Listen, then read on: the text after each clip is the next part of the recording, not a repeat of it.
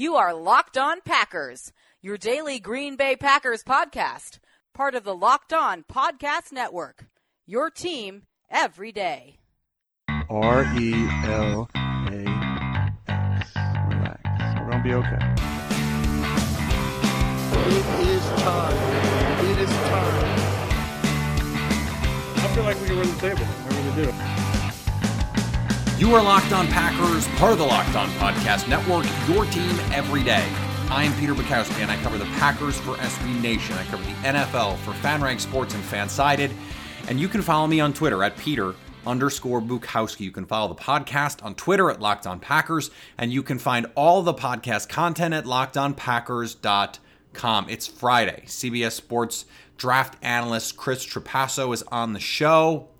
We're going to talk to him about guys the Packers could be interested in, the guys that could impress at the combine that the Packers could be interested in, and, and some sleeper picks.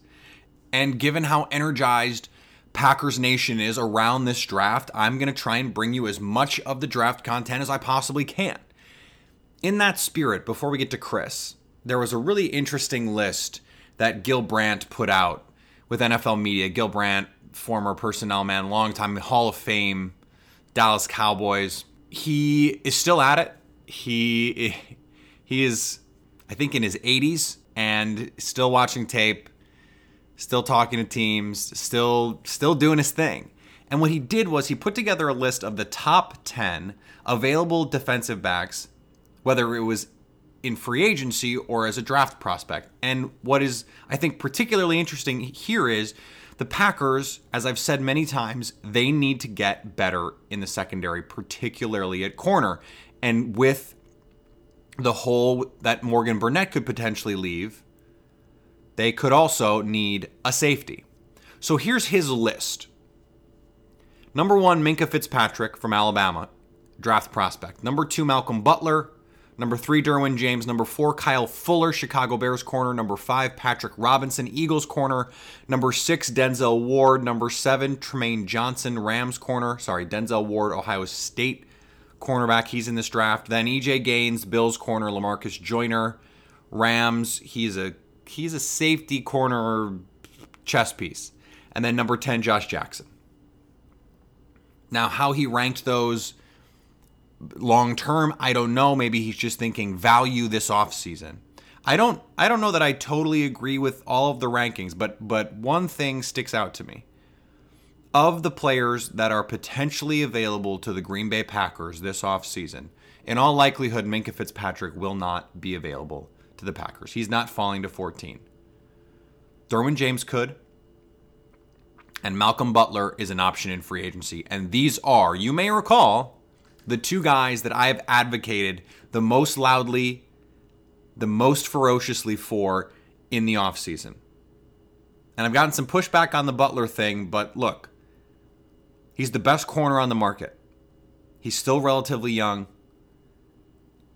He has championship pedigree, and he can come in and be a starting corner for you right away. And Derwin James, again, I've made the case for him. What's interesting about this list is there's two veterans in between Derwin James and Denzel Ward.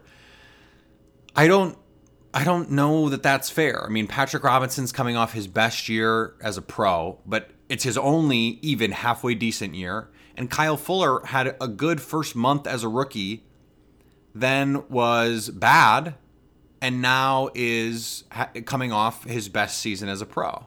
Denzel Ward, to me, is a future starting corner potentially a number one corner. Very similar in size to Casey Hayward, but but more athletic. And I don't think that we should take this to, to suggest that Josh Jackson, because, because he's 10, is an inferior option to someone like EJ Gaines long term, although it could be. This is factoring in risk and, and all of those things. It's an interesting discussion to have because – you have to you have to weigh these things if you're the Packers or if you're any team in free agency. Who can I get in free agency relative to who I can draft? And so Minkah Fitzpatrick's gone. That means the best corner, the best defensive back available on the market this offseason, Malcolm Butler, according to Gil Brandt. I would tend to agree. Because of the position, because of the the nature of that position, the scarcity at that position, and the necessity of that position. And then number three, Derwin James. If you wanted to make the case he was the best defensive prospect in the draft, I would listen. If you wanted to make the case he should be ahead of Minkah Fitzpatrick, I would listen. They're really close to me. I think Fitzpatrick's play in the slot as a corner and his ability to slide outside as a corner if you need him to gives him the slight edge, but James is a better tackler. He's bigger, potentially more versatile. So that's an interesting discussion. And if the Packers can get Derwin James at 14, that's a steal. If they can get the two best defensive backs available on the market this offseason, available to them, that would be huge for this defense. Before we get to Chris, I want to remind you about our Pro Football Focus Edge subscription giveaway.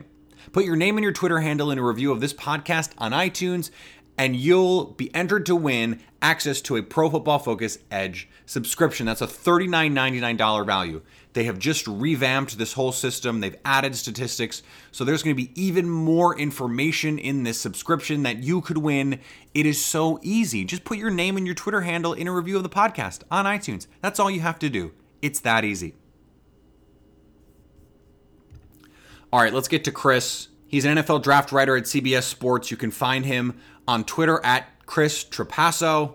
You might sense a hint of a Midwest accent. It's actually his upstate New York accent. This is something we talked about uh, before he came on. I, I just thought it was funny. I went to school in upstate New York, and coming from the Midwest, I thought uh, I didn't realize that people from central New York sound like they're from the Midwest. The accents are very similar. So, again, you can find him on Twitter at Chris Trapasso, NFL Draft at CBS Sports. Chris, thanks for joining Locked On Packers. Thanks for having me on, Pete. So the the combine is quickly approaching. The offseason has flown by. I, it's hard to remember a, an offseason in recent memory that has been as crazy as this one has already been.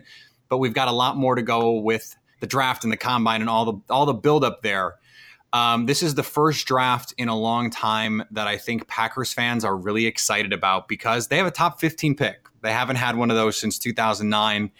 And there's a lot of really good players that need positions for them in the middle of the first your your draft rankings are um, are up. People can find them um, at cbssports.com. But uh, when you look at the board and how it could shake out, and, and, what you think the, the Packers' need positions are, what do you see as as the the smart pick at 14? Well, at this point, um, and in my most recent mock draft, and I certainly do a lot of mock drafts. I do one every week. Um, I have them picking Courtland Sutton out of SMU. Um, one of the biggest storylines um, for the Packers this offseason is that wide receiver spot. Randall Cobb's contract situation, Jordy Nelson. Um, are one of the two going to be cut or traded or both? Probably not both. Um, but and it's interesting because I think Sutton would be the logical replacement for Jordy Nelson as that bigger, uh, you know, back shoulder, high pointing um, target on the outside. But then you go back to well, how good do the Packers wide receivers need to be if they have a healthy Aaron Rodgers that we've seen, you know, just his level of play elevate a lot of guys in the past that have gone elsewhere and not even been guys that have been on rosters. So um, I, I think Sutton would be a smart pick at 14. The guard spot is an, another position I think would be smart for the Packers to address. It wouldn't be the sexiest top 15 overall pick, um, but someone like Will Hernandez, Isaiah Wynn, if Quenton Nelson were, were there, I think that would be the home run selection. I don't know if he's going to be there at number 14. Um, so those two positions on the offensive side of the ball, potentially the edge rusher spot is something they could look at, but they they did have a pretty good defensive front last season. So I would kind of lean toward either guard or wide receiver at this point for the Packers in the first round. So one of the things that I talked about earlier this week was the idea of trading up, and a lot of Packer fans have suggested, you know, move up and get one of these impact players at the top of the draft. My contention has been that given the way that this draft could shake out, there's certainly the possibility that they could get one of the best three or four defenders in this draft at 14 if that's where they where they choose to go. Is there a player that you see if you're a team like Green Bay sitting there at 14 to go up into the top 8, the top 5 to get that is worth giving up picks to go get. That isn't a quarterback obviously because Green Bay doesn't need one of those. Yeah, certainly. Um, and I think the term trade up kind of scares fans because there's kind of a negative connotation around it. The teams that have done it in the past, usually for a quarterback, not all of them have failed, and and obviously recently Jared Goff and and Carson Wentz have seemed to turn out relatively well um, for their respective teams, and they certainly spent a lot to get those two quarterbacks. But when you're a team like the Packers that has an elite quarterback and and one who's somewhat nearing the end of his career, I'm all for trading up. Get that extra piece that will push you to a division title to then get home field in the playoffs and then potentially get to the Super Bowl and win a Super Bowl. Um, and the Packers certainly have a, a, wide open Super Bowl window with Aaron Rodgers coming back next year. Um, I would say Bradley Chubb, um, Derwin James, who's kind of that Swiss Army knife. I think he can go from playing free safety to playing slot corner to playing nickel or dime linebacker. Um, he would be a, a, really fun player in that defense. But again, I, I don't see the Packers defense, especially in their front seven, being that big um, of a need or, or, or, any of those positions um, needing a huge upgrade at this point. Maybe on the edge, if Bradley Chubb somehow slipped. Um, and a team wanted to move back, I think that would make a lot of sense because he would be just whichever team he goes to, he's going to be an instant impact guy who can get you 10 to 12 sacks and be a great run defender right away. Um, so those two on the defensive side to me are the kind of worthy of a trade up um, type defensive players that the Packers could target. The the scenario that I threw out there was I to me there is a, a precipitous drop off after the top 50 or so picks in terms of the top talents. And so what I suggested was use one and two and then package both threes because they'll probably get a compensatory third and a fourth to move up back into the second round and end up with three of these high impact players. Not not that dissimilar from what you're saying. Do you do you accept my original premise that there is this talent drop off? Yes, I agree. I mean, if you look at my uh, big board right now, um, after like pick 40 to me, I think that there is a pretty big, uh, pretty big drop off on both sides of the ball um, in terms of just maybe after that you're getting a solid contributor who's going to play 40 or 50% of the snaps, but take a few years to kind of get into his role. And that in the top 40, there at, at almost all positions, um, there are a lot of elite level players. So you're right in the after the first 10 to 15 picks in the second round, um, I, I, think in general, um, that's where teams are going to want to have the most picks because that's where you're getting your instant impact guys. And you don't have to, you know, have two or three first round picks. You can have, you know, somewhere from pick 32 to pick 50 and still get a very good player who can come in right away and be productive.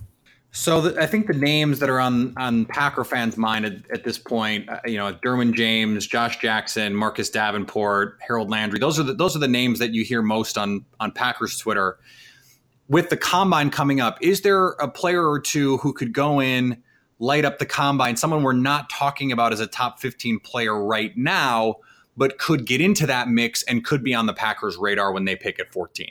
Well, if you're looking at the edge rusher spot, um, I think Jeff Holland might be a little bit on the outside, might not actually jump into the top 15 consideration, but if the Packers did move back a little bit or did some maneuvering to get extra picks in that top 50 window, um, Jeff Holland out of Auburn is a really fun player to watch on film. Um, he just plays with a high motor every snap, can bend the edge very well, um, flashes some pass rushing moves, um, and and certainly looks the part of that three four outside linebacker. So if he tests well, has a good three cone, um, and has a pretty fast. 10 yard split, which is very important um, for those edge rushers. He's someone that I think the Packers could consider.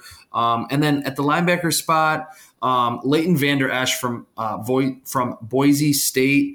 Um, Mm-hmm. He's not Tremaine Edmunds necessarily, but a similar, you know, freak athlete and huge 6'4, 255, can range from sideline to sideline, um, can actually rush the passer a little bit too. So he's someone with a strong combine, I think, could move into that top 25, top 20 range um, in the first round of this draft. One name that I that I want to get your thoughts on before I let you go mm-hmm. is uh, Marcus Davenport Um, that's a he's someone that I think uh, has been polarizing as we've gone through this process. I think the the testing will be telling for him. My position on this is if he just tests okay with the agility, the three cone, the short shuttle, I think he will run a good time. I think he will excel in the jumps, and I think that he is is will very much be in the mix now where are you on him, and do you think he will he will do well at the combine? Um, I have him as my number 26 overall player right now. He's kind of fluctuated mm-hmm. between 22 and 30 when I've just rewatched his film.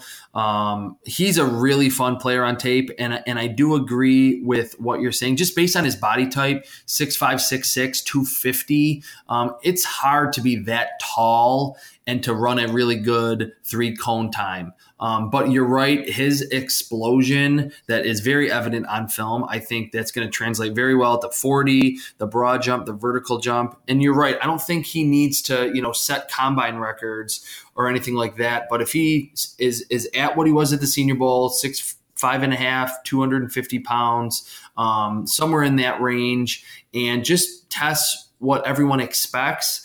I think the Packers would be. I would be fine with the Packers picking him at number 14 overall. Would some people see that as a little bit of a reach with him coming from University of Texas San Antonio? Maybe, but I think again with the Packers, you have to look at a team that has a wide open Super Bowl window and might be one or two players away that will take them from not making the playoffs to winning a Super Bowl. And Davenport, not only with his athleticism, but with his pass rushing moves, his motor, um, and that you don't have to take him off the field in obvious running situations. He sets a very strong edge. Um, he would be that instant impact type of player who maybe wouldn't even have to play 80% of the snaps in Green Bay as a rookie, but would almost be similar to what we saw in Philadelphia with uh, Derek Barnett. Went in the first round, mm-hmm. wasn't their primary pass rusher. He was very young. Um, he was, I think, less polished than uh, Davenport is in terms of using his hands, but he was a very important piece, rotational piece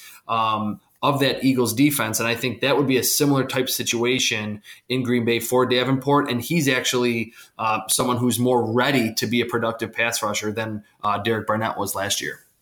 We see this all the time, right? Players who, in a vacuum, may not be, you know, super elite players or whatever it is, and then they go to the right situation. I think, you know, there was Kevin King last year. I didn't love his tape but then when I found out he was going to go to the Packers, I just thought he's the perfect kind of player for what Green Bay should be doing.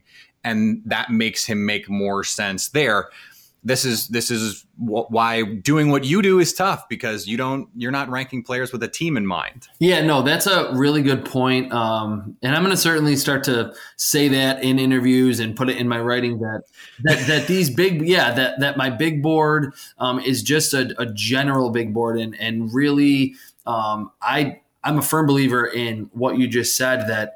Kevin King could have gone to a totally different team um, and not turned out as many flash or as many splash plays as he did in Green Bay and or he could have, you know, ended with a team that would have even been a better situation for him. Derek Barnett was the same way that I didn't love him um, to be a top 20 pick, um, but he landed in such a good situation. And Davenport wouldn't ask to be that number one, get us 18 sacks as a rookie edge rusher in Green Bay. So it's very important that that these players – you're evaluating them based on their college film and what they do at the Senior Bowl and the Combine. But situation is vital. Not even coaching, just the the the scheme and who else is on the roster. How much is asked of them early in their careers? Um, are they asked to to do what they're good at, or are they asked to kind of get better in certain areas? Um, and being just that stand up three four outside linebacker in Green Bay, I think would be perfect for Marcus Davenport.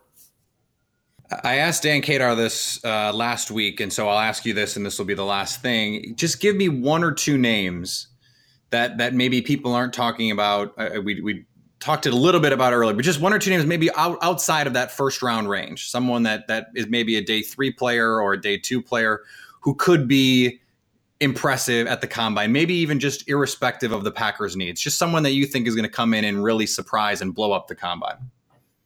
I think Kalen Ballage from Arizona State. Uh, he's a running back, so the Packers certainly don't need him after drafting three running backs last year. Um, but he's someone 6'2, 222. Um, just looks so athletic on film. His cutting ability um, makes it look like he's much smaller, much shorter, and more compact.